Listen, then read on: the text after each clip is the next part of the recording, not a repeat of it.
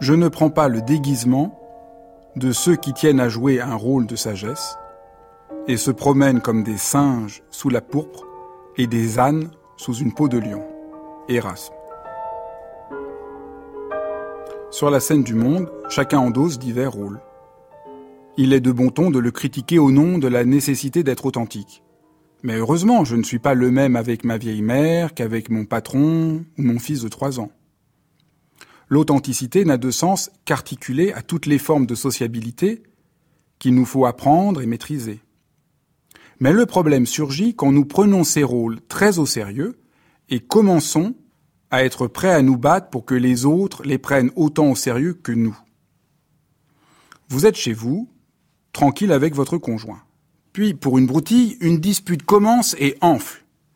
Plus vous voulez prouver que vous avez raison, plus vous envenimez la situation. La relation n'a plus d'importance, l'autre n'est plus qu'un ennemi qui vous fait face. Le lien qui vous unissait il y a encore quelques minutes a disparu. Vous voulez juste remporter la bataille. Vous vous drapez dans vos arguments, dans vos principes.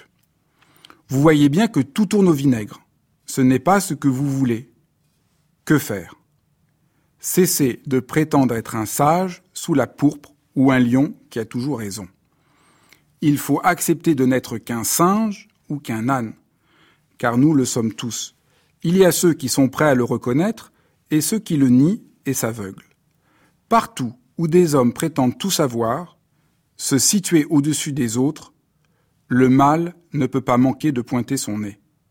J'ai pris l'exemple d'un conflit au sein du couple. Erasme, lui, écrit cette phrase en pensant aux guerres terribles qui ravagent à son époque l'Europe. En effet, au XVIe siècle, les guerres religieuses sont d'une terrible férocité. Chacun se fige sur ses positions, certain d'avoir raison, et prêt pour cela à tuer l'autre. Pour suivre Erasme, faisons une petite méditation.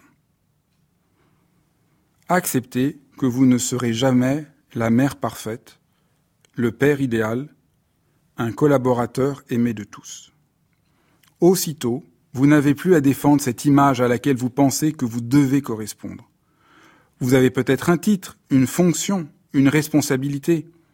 Ne vous identifiez pas trop à eux. Cela vous rendrait intolérant. Un ami devait enseigner dans un lycée difficile. Il était très inquiet. Avant de prendre son poste, il a été accueilli par un collègue expérimenté qui lui a dit de toute façon, vous n'y arriverez jamais. Il m'a confié que cette remarque l'avait complètement libéré. Ce n'est pas un propos désespérant ou cynique. Au contraire, en renonçant à se prendre pour un héros qui doit tout réussir, on se fout la paix et on est plus libre, plus courageux, plus créatif. Et on peut donner le meilleur de soi. C'est merveilleux, bas les masques.